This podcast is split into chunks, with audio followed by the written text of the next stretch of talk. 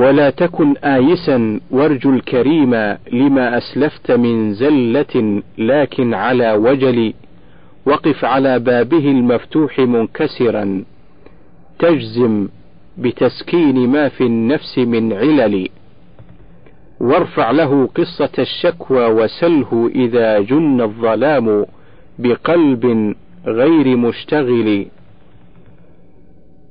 ولازم الباب واصبر لا تكن عجلا واخضع له وتذلل وادع وابتهل. ونادي يا مالكي قد جئت معتذرا عساك بالعفو والغفران تسمح لي. فإنني عبد سوء فإنني عبد سوء قد جنى سفها. وضيع العمر بين النوم والكسل. وغره الحلم والإمهال منك له حتى غدا في المعاصي غاية المثل. وليس وليس لي غير حسن الظن فيك فإن رددتني فشقاء كان في الأزل. حاشاك من رد مثلي خائبا جزعا والعفو أوسع يا مولاي من زللي. ولم أكن بك يوما مشركا وإلى دين سوى دينك الإسلام لم أمل وكان ذلك فضلا منك جدت به وليس ذاك بسعي كان من قبل اللهم ضممنا أنفسنا. اللهم ظلمنا أنفسنا. فاغفر لنا ذنوبنا وهب لنا تقواك واهدنا بهداك. ولا تكلنا إلى أحد سواك. واجعل لنا من كل هم فرجا ومن كل ضيق مخرجا. اللهم أعذنا بمعافاتك من عقوبتك وبرضاك من سخطك. واحفظ جوارحنا من من مخالفة أمرك. واغفر لنا ولوالدينا ولجميع المسلمين الأحياء منهم والميتين. برحمتك يا أرحم الراحمين وصلى الله على محمد وآله وصحبه أجمعين. الفصل الخامس عشر ومما قاله العلماء والأدباء والحكماء في فضل العلم والحث عليه تعلما وتعليما قال علي بن أبي طالب رضي الله عنه الناس أبناء ما يحسنون وقال مصعب بن الزبير تعلم العلم فإن لم يكن لك مال كان العلم لك جمالا. وإن لم يكن لك مال كان وإن لم يكن لك مال كان لك مالا. وقال عبد الملك ابن مروان لبنيه يا بني يا بني تعلموا العلم فإن كنتم سادة فقتم وإن كنتم وسطا ستم. وإن كنتم سوقة عشتم. وقال بعض الحكماء العلم شرف لا قدر له والأدب مال لا خوف عليه. وقال بعض الأدباء العلم أفضل خلف والعمل به أمل شرف. وقال بعض البلغاء تعلم العلم فإنه يقومك ويسددك صغيرا ويقدمك أو ويقدمك ويسودك كبيرا ويصلح زيفك وفاسدك ويرغم عدوك وحاسدك ويقوم عوجك وميلك ويصحح همتك وأملك. قلت وهذا صحيح في حق العاقل اللبيب القابل لذلك دون الأحمق المتكبر الجاهل جهلا مركبا. قال بعضهم العلم للرجل اللبيب زيادة ونقيصة للأحمق الطياش. مثل النهار يزيد أبصار الورى نورا ويعشي أعين الخفاش. شعرا ما الفخر إلا لأهل العلم أنهم على الهدى لمن استهدى أدلاء وقدر كل امرئ ما كان يحسنه والجاهلون لأهل العلم أعداء ففز بعلم تعش حيا به أبدا الناس موتى وأهل العلم أحياء. وقال آخر تعلم فليس المرء يولد عالما وليس أخو علم كمن هو جاهل وإن كبير القوم لا علم عنده صغير وإن كبير القوم لا علم عنده صغير إذا التفت عليه المحافل وإن صغير القوم إن كان عالما كبير إن ردت إليه المسائل. وقال بعضهم العالم يعرف الجاهل لأنه كان جاهلا بالأول والجاهل لا يعرف العالم لأنه لم يكن عالما وربما ذم العالم وعلمه. قال بعضهم أتانا أن سهلا ذم جهلا علوما ليس يعرفهن سهل. علوما لو قرأها علوما لو قرأها ما تلاها ولكن ولكن الرضا بالجهل سهل. ودخل على الخليل بن ودخل على الخليل بن له متجلف وهو يقطع بيت شعر فخرج وقال إن أبي قد جن. فقال أبوه لو كنت تعلم ما أقول عذرتني أو كنت تفهم ما أقول عذلتك لكن جهلت مقالتي فعذلتني وعلمت أنك جاهل فعذرتك. وكل ما ورد في ذم الجهل فهو مدح للعلم. قال الله تعالى لنبيه صلى الله عليه وسلم وأعرض عن الجاهلين وقال لرسوله نوح عليه السلام إني أعظك أن تكون من الجاهلين وقال موسى عليه السلام أعوذ بالله أن أكون من الجاهلين. وقال جل وعلا لنبيه فلا تكونن من الجاهلين. وقال تعالى وإذا سمعوا اللغو أعرضوا عنه وقالوا لنا أعمالنا ولكم أعمالكم سلام عليكم لا نبتغي الجاهلين. وقال تعالى وإذا خاطبهم الجاهلون قالوا سلاما. وقال صلى الله عليه وسلم لعويمر كيف أنت يا عويمر؟ إذا قيل لك يوم القيامة أعلمت أم جهلت؟ فإن قلت علمت قيل لك فما عملت؟ فيما علمت. وإن قلت جهلت قيل لك قيل لك فما كان عذرك؟ فيما جهلت. ألا تعلمت؟ رواه ابن عساكر في تاريخه عن أبي الدرداء. وهذا مما يدل على شناعة الجهل وقبحه ومهانته ورذالته عند الله وعند خلقه. وقال آخر إن الجهل يحط أولي المراتب ويصغر ذوي المناصب. شعرا إذا ما الجهل خيم في بلاد رأيت أسودها مسخت قرودا وقال آخر وفي الجهل قبل الموت موت لأهله فأجسامهم قبل القبور قبور. وإن امرأ وإن امرأ لم يحيا بالعلم ميت فليس له حتى النشور نشور. وقال آخر مع العلم فاسلك حيثما سلك العلم وعنه فكاشف كل من عنده فهم. ففيه جلاء للقلوب من العمى وعون على على الدين الذي أمره حتم.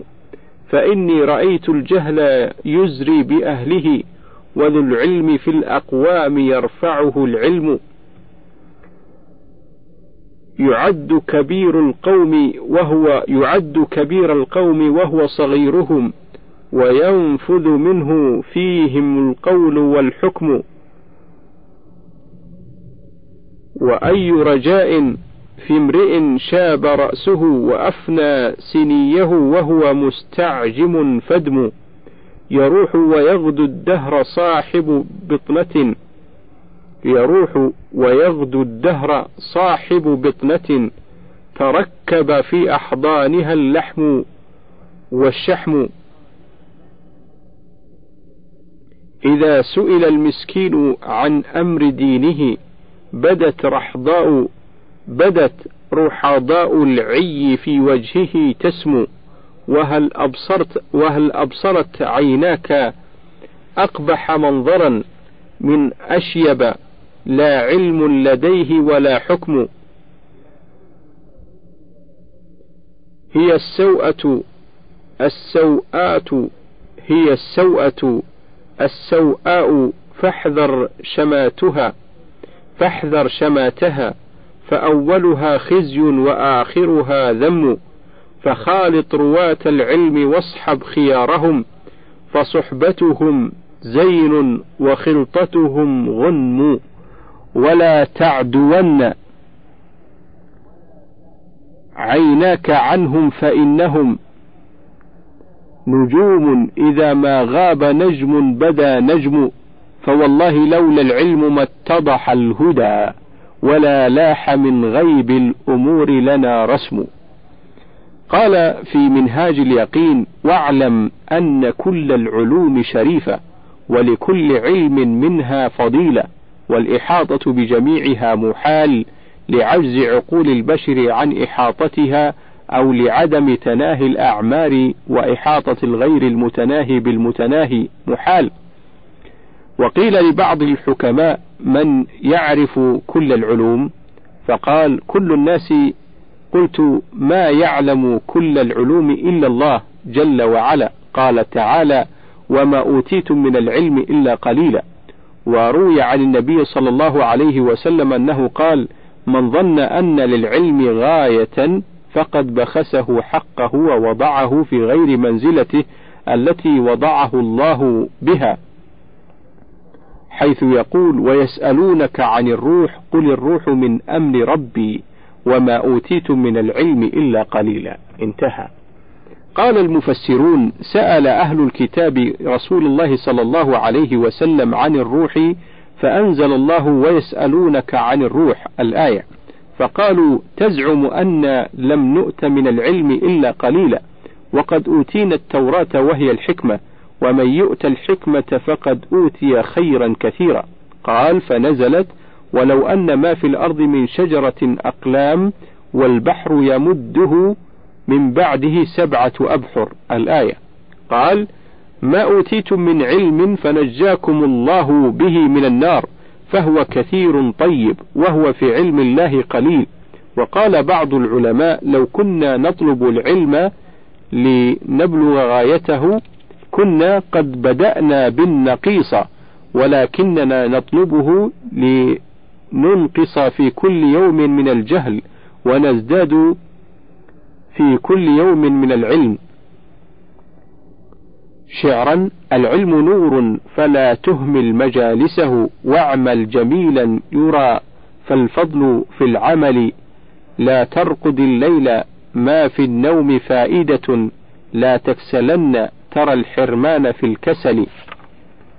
وقال آخر احفظ العلم ما استطعت فإنك إن كنت خاملا رفعك. واترك الجهل ما استطعت فإنك إن كنت عاليا وضعك.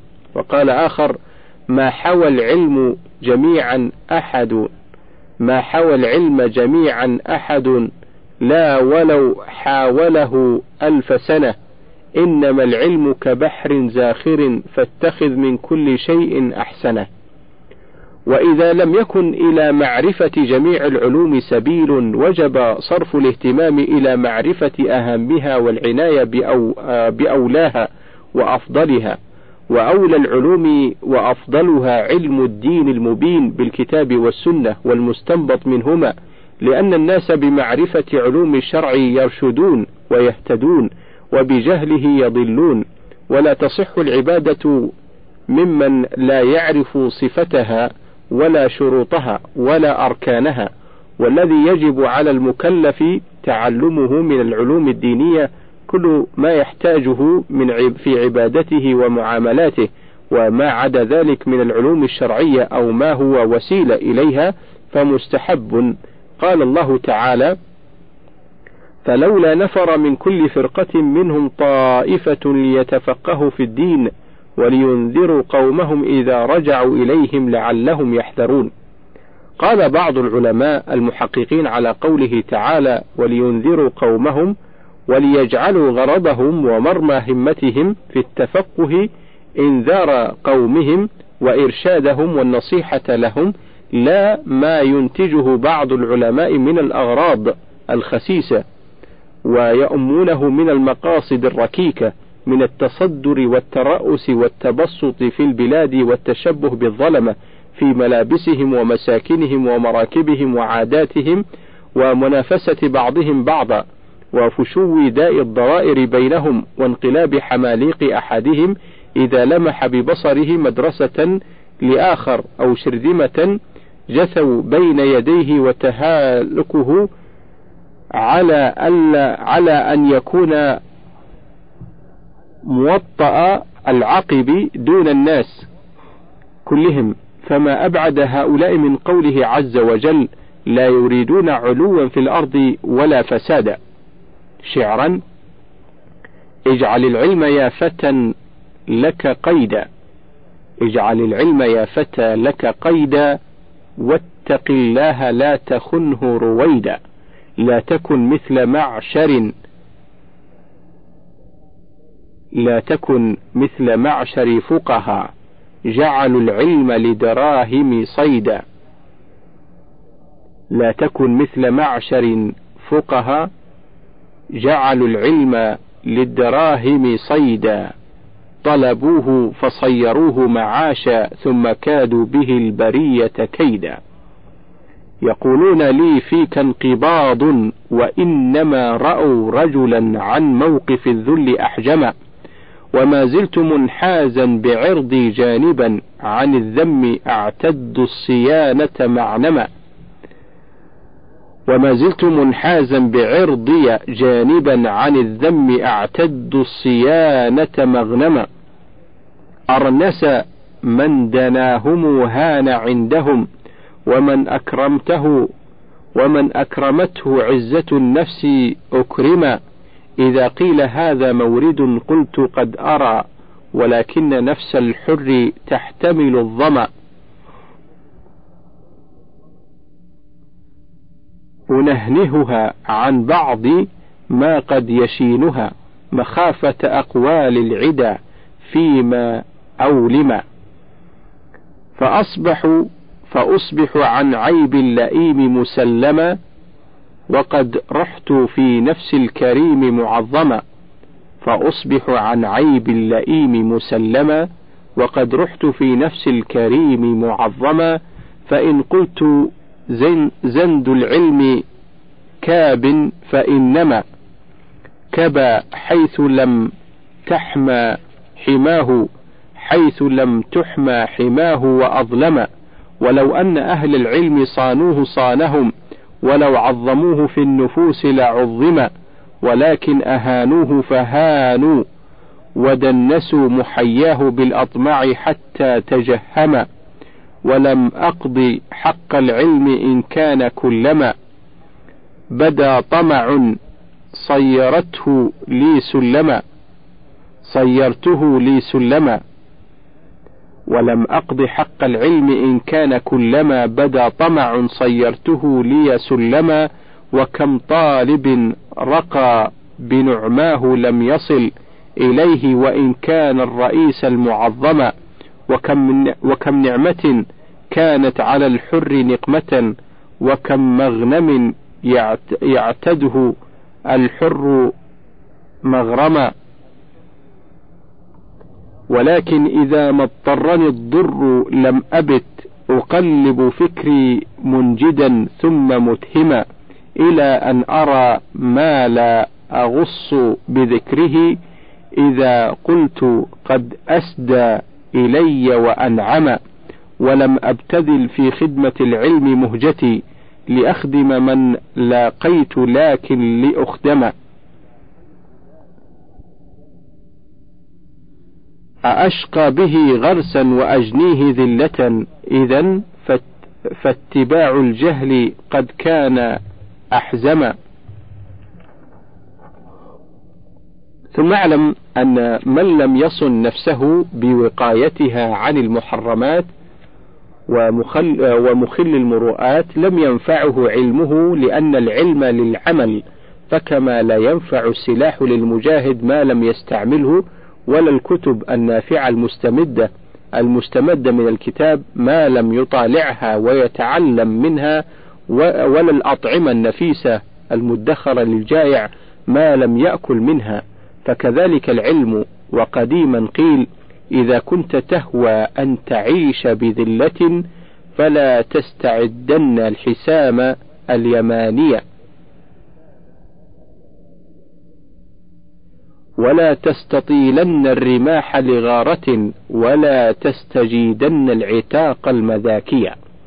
فصيانة النفس أصل الفضائل لأن من أهمل نفسه ثقة بما منحه الله من فضيلة علمه وتوكلا على ما يلزم الناس من صيانته سلبوه فضيلة علمه ووسموه بقبيح تبذله فلم يفي ما أعطي من العلم بما سلبه منه التبذل لأن القبيح أشيع من الجميل ولأن الرذيل مشهورة تنقل وتذاع تنقل وتذاع بسرعة لما في طباع الناس من الحسد والبغض والحقد ونزاع المنافسة فتنصرف عيونهم عن المحاسن إلى المساوئ. فلا ينصفون محسنا ولا يجاملون ولا يسامحون مسيئا. يذكرون المساوئ كلها غالبا لا سيما إذا كان المرموق عالما. فإن زلته عندهم لا تقال وهفوته لا تعذر لأن العيب الصغير يعظم في حق أهل المروءات والعيب في الجاهل المغمور مغمور.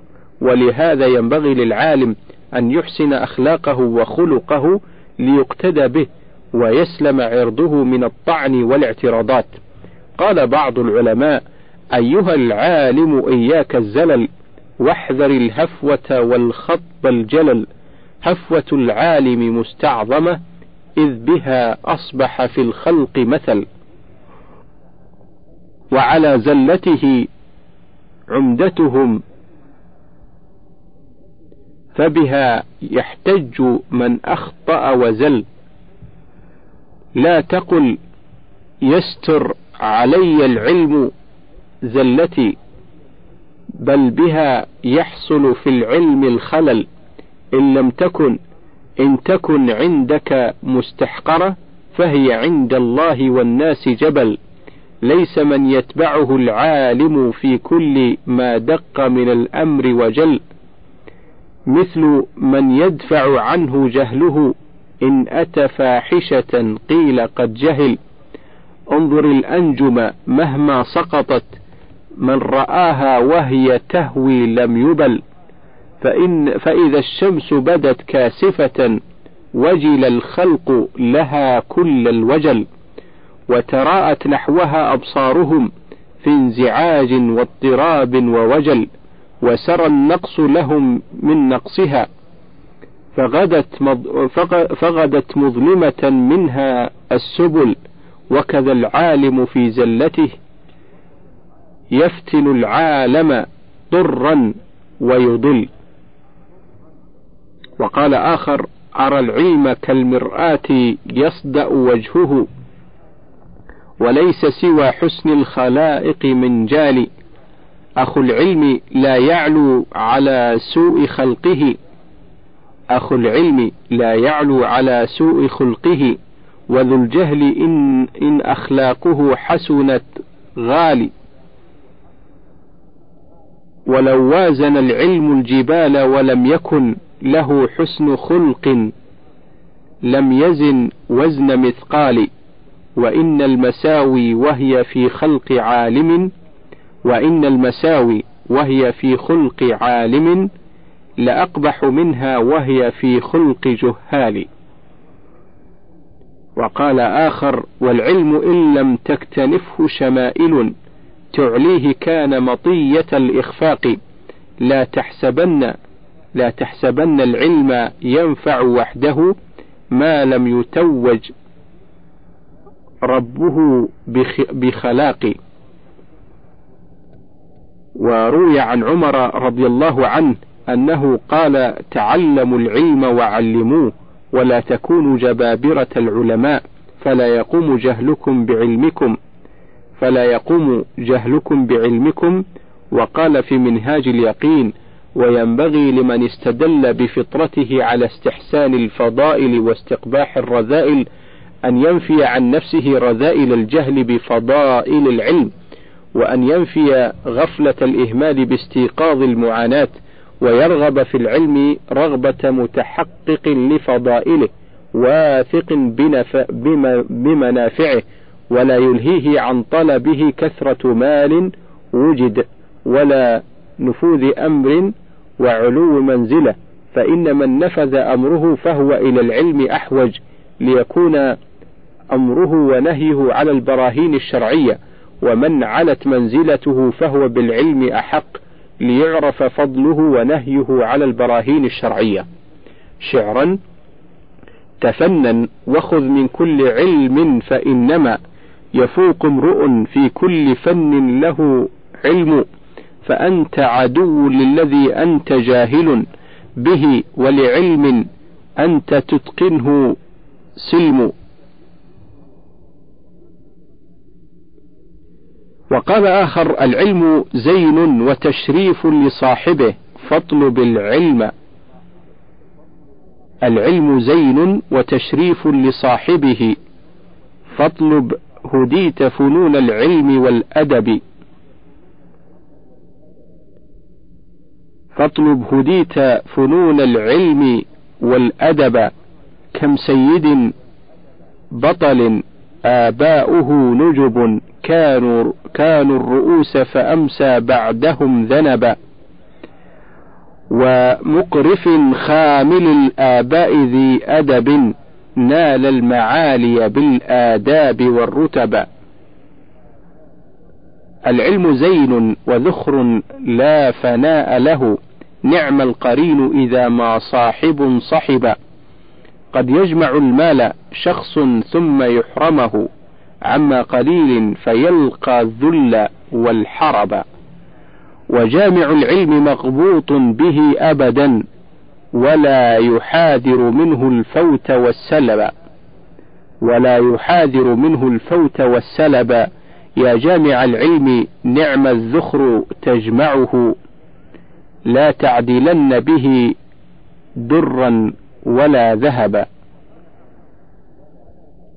وقال آخر ولا تطلبن العلم للمال والرياء فإن ملاك الأمر في حسن مقصدي وكن عاملا بالعلم فيما استطعته وكن عاملا بالعلم فيما استطعته ليهدى بك المرء الذي بك يقتدي حريصا على نفع الورى وهداهم تنل كل خير في نعيم مؤبد.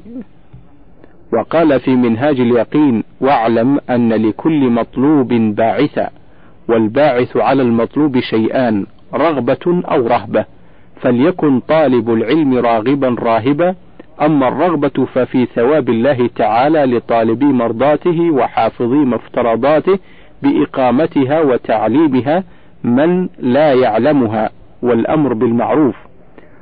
وأما الرهبة فمن عقاب الله تعالى لتاركي أوامره ومهملي زواجره فإذا اجتمعت الرغبة والرهبة أدتا إلى كنه العلم وحقيقة الزهد بإذن الله لأن الرغبة في الثواب أقوى الباعثين على العلم والباعث الآخر حب النباهة ونحوها والرهبة في من العقاب أقوى السببين في الزهد وقد قالت الحكماء أصل العلم الرغبة وثمرته السعادة وأصل الزهد الرهبة وثمرته العبادة. فإذا اقترن العلم والزهد فقد تمت السعادة الدينية والدنيوية وعمت الفضيلة. وقد روي عن النبي صلى الله عليه وسلم أنه قال في من ازداد أنه قال من ازداد في العلم رشدا ولم يزدد في الدنيا زهدا لم يزدد من الله إلا بعدا. وقال مالك بن دينار من لم يؤت من العلم ما يقمعه فما أوتي منه لا ينفعه. وقال بعض الحكماء الفقيه بغير ورع كالسراج يضيء البيت ويحرق نفسه وبالتالي فالعلم فضله يعرفه كل منصف والناس يحتاجون إليه في كل وقت.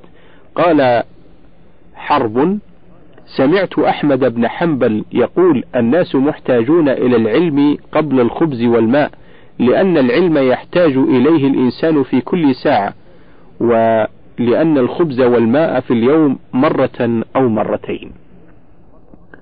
وقال شيخ الإسلام ابن تيمية في قصيدة له حل بها لغزا لفظة لفظة علم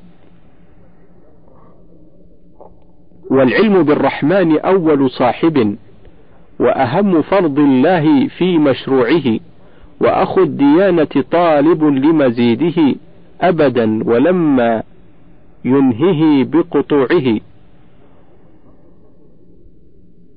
والمرء حاجته إليه أشد من فقر الغذاء لعلم حكم صنيعه. في كل وقت والطعام فإنما والمرء حاجته إليه أشد من فقر الغذاء لعلم حكم صنيعه في كل وقت والطعام فإنما يحتاجه في وقت شدة جوعه وهو السبيل إلى المحاسن كلها والصالحات فسوءة لمضيعه. وقال آخر كم من حياء وكم عجز كم من كم من حياء وكم عجز وكم ندم جم تولد للإنسان من كسل. إياك عن كسل في البحث عن شبه, شبه. فما علمت وما قد شذ عنك سلي واعلم أن الكسل من قلة التأمل في مناقب العلم وفضائله. فينبغي أن يتعب نفسه على التحصيل والجد والمواظبة بالتأمل في فضائل العلم فإن العلم يبقى ببقاء المعلومات والمال يفنى كما قال أمير المؤمنين علي بن أبي طالب كرم الله وجهه رضينا قسمة الجبار فينا لنا علم وللجهال مال فإن المال يفنى عن قريب وإن العلم يبقى لا يزال. وقال آخر فتعلموا فالعلم مفتاح العلا لم يبق بابا للسعادة مغلقا ثم استمدوا منه كل قواكم إن القوي بكل أرض يتقى. وقال آخر احرص على كل علم تبلغ تبلغ الأمل احرص على كل علم تبلغ الأمل ولا تواصل لعلم واحد كسلا. فالنحل لما رعت من كل فاكهة أبدت لنا الجوهرين الشمع والعسل. الشمع بالليل نور يستضاء به والشهد يبري بإذن البارئ العلل. ويروى عن معاذ رضي الله عنه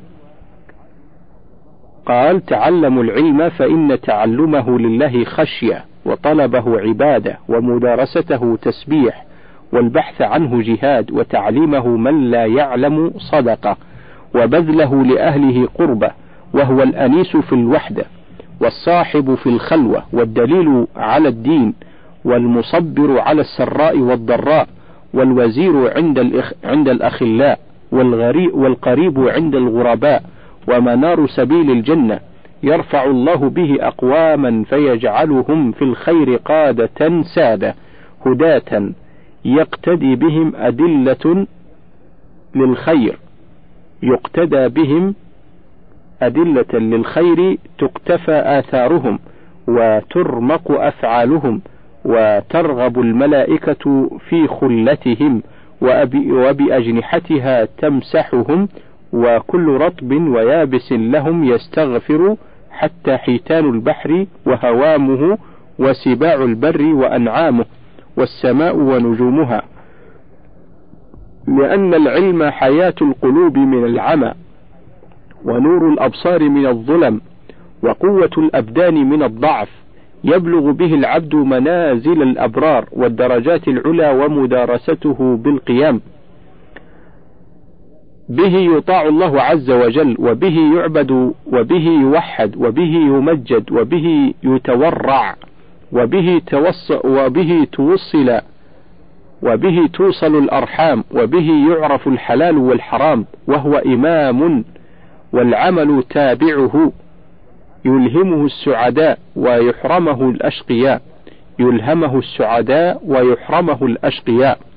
وورد عن خالد بن عبد الرحمن بن أبي بكرة عن أبيه عن النبي صلى الله عليه وسلم قال أغدو عالما أو متعلما أو مستمعا أو محبا ولا تكن الخامسة فتهلك. وعن أبي هريرة رضي الله عنه قال قال رسول الله صلى الله عليه وسلم الدنيا ملعونة ملعون ما فيها إلا ذكر الله وما ولاه أو معلم أو متعلم. وعن عطاء بن السائب عن الحسن قال اغد عالما أو متعلما أو مستمعا ولا تكن رابعا فتهلك.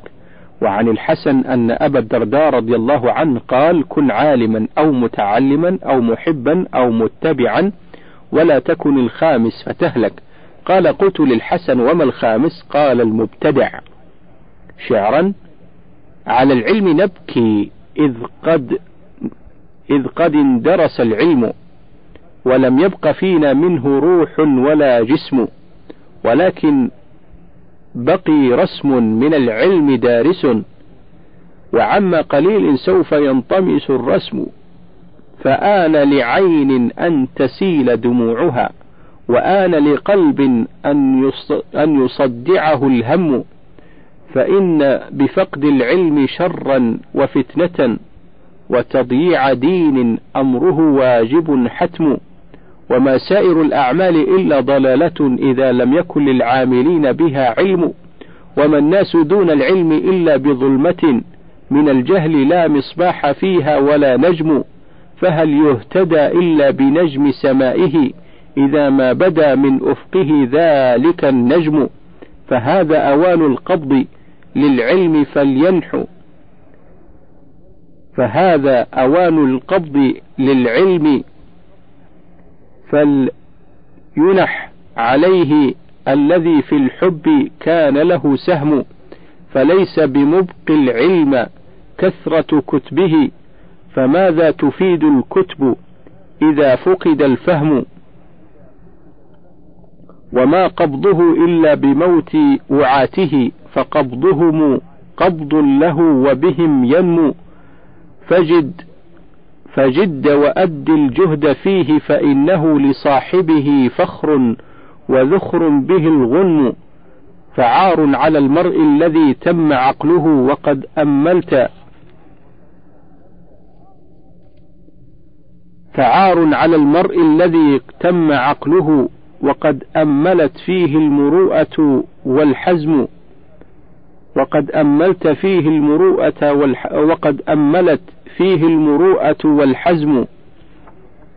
إذا قيل ماذا أوجب الله يا فتى أجاب بلا أدري وإني لي وأن لي العلم وأقبح من ذا لو أجاب سؤاله بجهل فإن الجهل مورده وخم. وأقبح من ذا لو أجاب سؤاله بجهل فإن الجهل مورده وخم. أيرضى بأن الجهل من بعض وصفه؟ ولو قيل يا ذا الجهل فارقه الحلم. فكيف إذا ما البحث من بين أهله جرى وهو بين القوم ليس له سهم. تدور بهم عيناه تدور بهم عيناه ليس بناطق فغير حري أن يرى فاضلا فدم. وما العلم إلا كالحياة إذا سرت بجسم بجسم حيا. والمي والميت من فاته العلم. وكم في كتاب الله من مدحة له.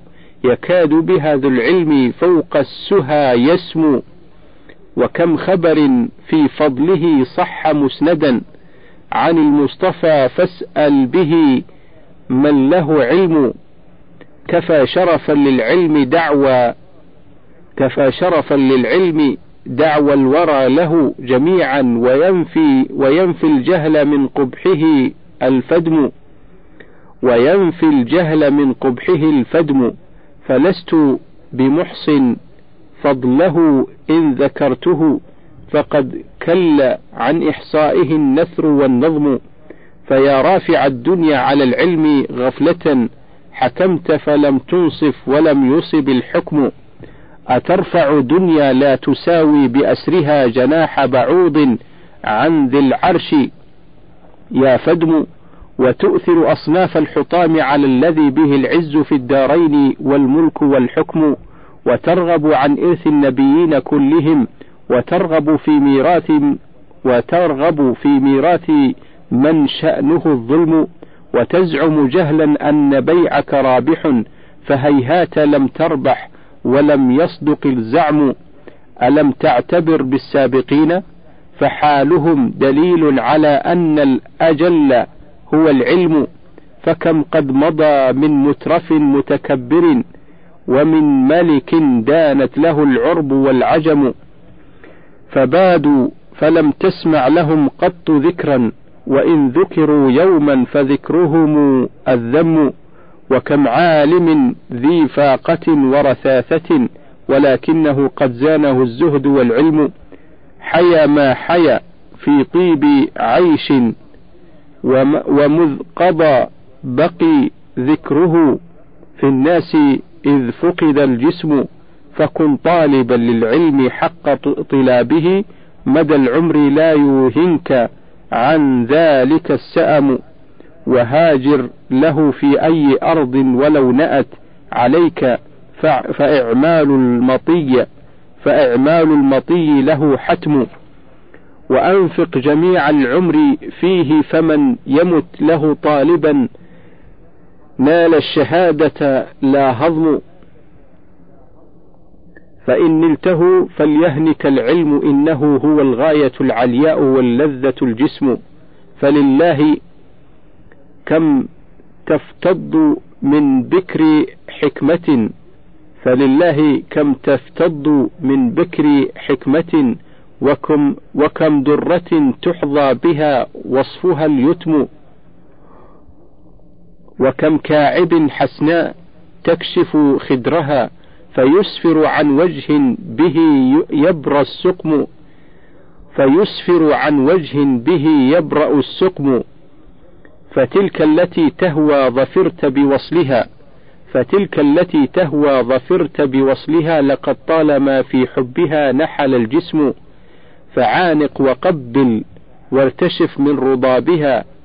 فعد فعدلك عن وصل الحبيب هو الظلم. فجالس رواة العلم واسمع كلامهم فكم كلم منهم به يبرأ الكلم يبرأ الكلم. وإن وإن أمروا فاسمع لهم وأطع فهم. أولو الأمر لا من شانه الفتك والظلم. مجالسهم مثل الرياض أنيقة. لقد طاب منها اللون والريح والطعم أتعتاض عن تلك الرياض وطيبها مجالس دنيا أتعتاض عن تلك الرياض وطيبها وطيبها مجالس دنيا حشوها الزو الزور والإثم فما هي إلا كالمزابل موضعا لكل أذى لا يستطاع له شم. فدر حول قال الله قال رسوله وأصحابه أيضا فهذا هو العلم وما العلم آراء الرجال وظنهم ألم تدر أن الظن من بعضه الإثم وكن تابعا خير القرون ممسكا وكن تابعا خير القرون ممسكا وكن تابعا خير القرون ممسكا بآثارهم في الدين هذا هو الحزم وصل إله العالمين مسلما على من به للأنبياء جرى الختم. كذا الآل والأصحاب ما قال قائل على العلم نبكي إذا على العلم نبكي إذ قد اندرس العلم. والله أعلم وصلى الله على محمد وعلى آله وصحبه أجمعين. من فضلك تابع بقية المادة.